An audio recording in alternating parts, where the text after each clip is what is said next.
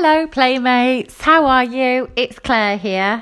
We're on episode 11 now. Fantastic. Gosh, these are going by quick, aren't they? So last week I did hope to have a podcast for you. However, on the day that I record my podcast, my sister had a baby. So I became an auntie for the first time. So as you can imagine, everything out the window, and I shot up the motorway up to Leeds to be with her and to meet my gorgeous nephew. So I'm afraid this is a week late. However, I am back and I've got a good one for you today, because today we're going to be talking about that dinner time dread. Yeah, you're probably the same as me, that it comes to that time of night where your little ones are getting a bit tired, a bit crabby, a bit cranky. They're wanting to be held. They're wanting to be with you. And of course, you try and prepare dinner. So you end up with a toddler or a young child swinging from your hips or clambering up your leg, wanting to be held while you're trying to try and put some sort of meal together, which, of course, then they're not going to eat. But that's another thing, by the by.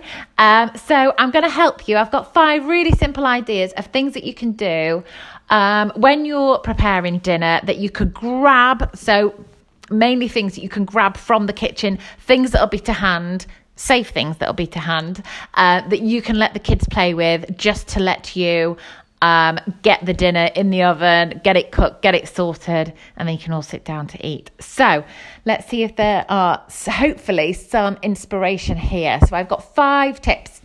So like I said, you want something dead quick and easy that you can literally grab and give to your child so that you can continue with what you're doing. They know that you're nearby and that you're keeping them safe. However, just entertaining them, and could be them sat on the floor in the kitchen with you. It could be them strapped into the high chair, or maybe they're old enough to be sat at a table or at the kitchen worktop, something like that.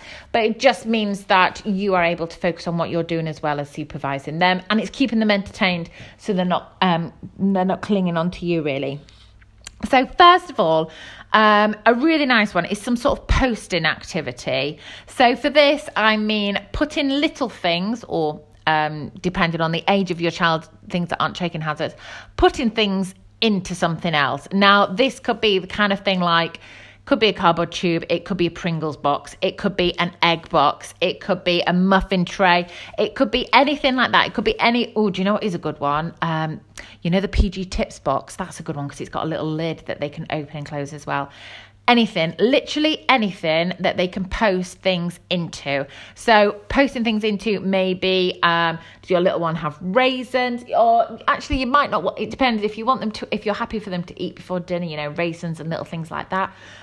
Maybe you've got some rice cakes, some rice crackers. So if something like that, a little bit bigger, you maybe have to cut a bit of a slit in the top of the box for them to post it in. But they could post things like that in. If not, maybe some raw pasta. Penne pasta is great for, cut some little holes in the top of the box, let them post them in. If you've got an egg box already, it's just putting them into the compartments. That sort of thing will keep a little one entertained. And it doesn't need to be loads of pasta so it's all over the floor. It could literally be a handful, 10 pieces, something like that, that they can post in and out. And that can be a really good activity. And the bonus is that they are supporting their hand-eye coordination and all that, or the hand... all like the strengthening the muscles in their hand, their fine motor skills of being able to pick up smaller items. So a posting can be a really good one. And like I said, it doesn't need to be gorgeous. Just grab something to hand that you can use. And that leads on to the second one, which is actually a sorting activity. So something like that, I would use maybe a muffin tray or cake cases. Have you got any? If you do any baking, you might have some cake cases, anything like that. Ice cube trays also work really well. Again, egg boxes. I always have an egg box to hand, and this is why, because it's just lends itself to so many activities. Or you might have something like an old chocolate box, or food containers often come with lots of little compartments. And having things like that with a handful, again, it could be a handful of pasta. It could be anything that you've got in your cupboard, a handful of cereal. It doesn't have to be food. Maybe you're able to grab a handful of letters off the magnetic letters off the fridge, or maybe you've got some Lego blocks or just some toys to hand where you can grab something. I actually used to use stock cubes. Stock use could be a really good, lovely one for sorting, but obviously not if they're going to be biting through them. Or the little coffee pods you can get for those fancy coffee machines.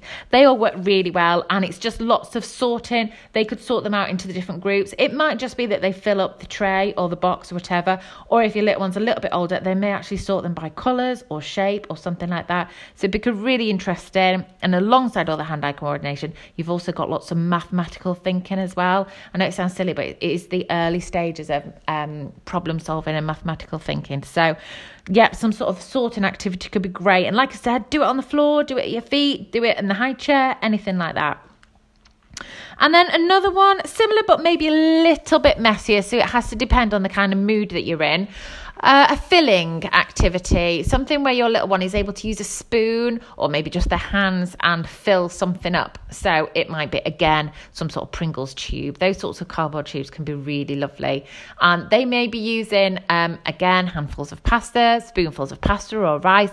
Maybe have this one on a tray, maybe on a high tray, something like that. Or maybe it could be one, if your child's a little bit older, that they're stood at the sink and they're just using a spoon or some sort of cup to fill up another cup with some warm or just tepid water, and they could be doing lots of filling and emptying, and that can keep a little one entertained for ages. Again, maybe a washing up bowl, something like that, with water, with rice, with flour if you're brave, but I think that'll make a lot of mess. Yeah, just whatever you've got to hand, really. The best thing is those ends of the cereal packets where there's not a lot left, and probably a little bit past their best, that you could reuse those and let them do lots of filling. So that's a nice one. Okay, so we've got posting, sorting, filling.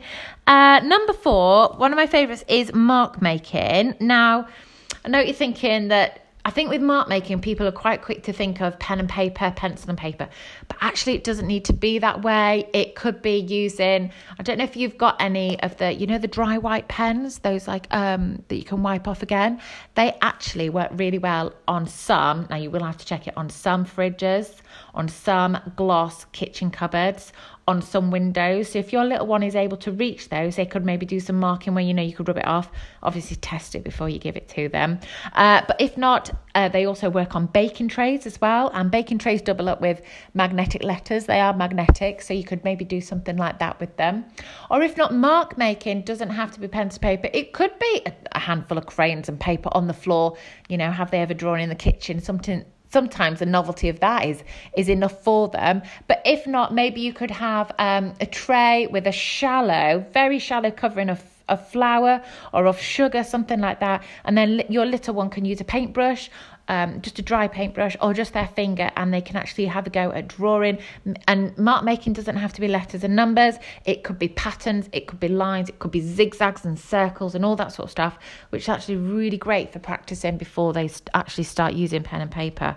So doing some sort of mark making could be really nice. And of course, you could be talking, and you could be giving them lots of ideas of things they can do, and you could comment and praise them for all that they're doing and show that you really value the marks that they're making. So that's a really nice one.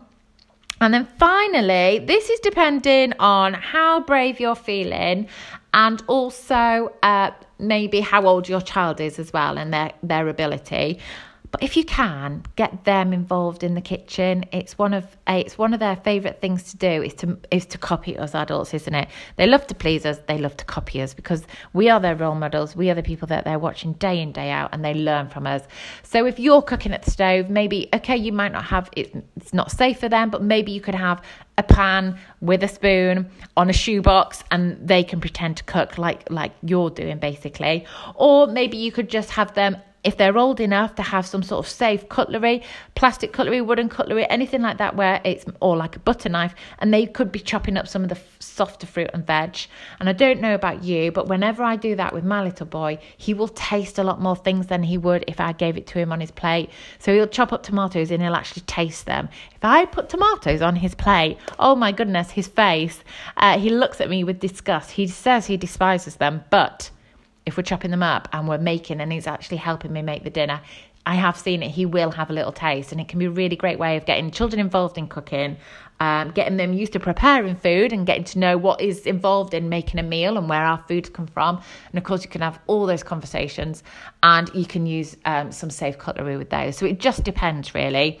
If you are looking for some ideas of cutlery you could use, I do have some links on my Amazon storefront. So if you head to my website, playhooray.co.uk, under the Amazon tab, there are lots of tools ideas. So in there are different cutlery that you could try, and crinkle cutters and all those sorts of things. So actually getting the kids involved in the cooking can be great. Or if not, get them pretending, get them copying you with the pots and pans and the spoons, some measuring cups, something like that that's safe, where they can think that they're pretending. And it doesn't matter if you don't have a play kitchen, you don't have to have one of those. You can, like I said, do it on a chair, do it on a shoebox, whatever. And it has just the same effect, and they feel like they're getting involved as well. So that's it. So hopefully those 5 ideas can give you some sort of inspiration for next time you get that dinner time dread, and hopefully keep the little ones occupied while you're trying to cook. I forgot to say, actually, one of my Mason's favourite activities when he was little was I used to give him the basket from the dishwasher. Give him the basket from the dishwasher with a handful of teaspoons and big spoons, and he would just put them in and put them out. And he absolutely loved that, and it could keep him entertained for ages. So that's our little favourite, if you want to try that one. That one would probably fit in with the filling or sorting activity, wouldn't it? All right, I'm going to leave you there then, Playmates. Thank you very much for tuning in, as always. I am over on Instagram at play.hooray. Come and find me if you've got any questions, or if you've got any more ideas of things that you'd like me to cover in these podcasts. I'm really keen to be doing things that you actually want to hear, and I'd like to keep them to my top 5, because no one's got ages to listen to a podcast, so hopefully it can help you out. If there's anything else you'd like me to cover, let me know. Send me an email or head to our website, playhooray.co.uk, where we've got all the play prompts, all our activity cards are available. We've now got over 25 packs in the range, catering for babies, children, and we've actually got some coming out soon for older children, which I'm very excited about, and I know lots of you are too. So come and join the conversation in our community groups too, and hopefully I can help you out. All right, have a lovely day, happy playing, see you soon.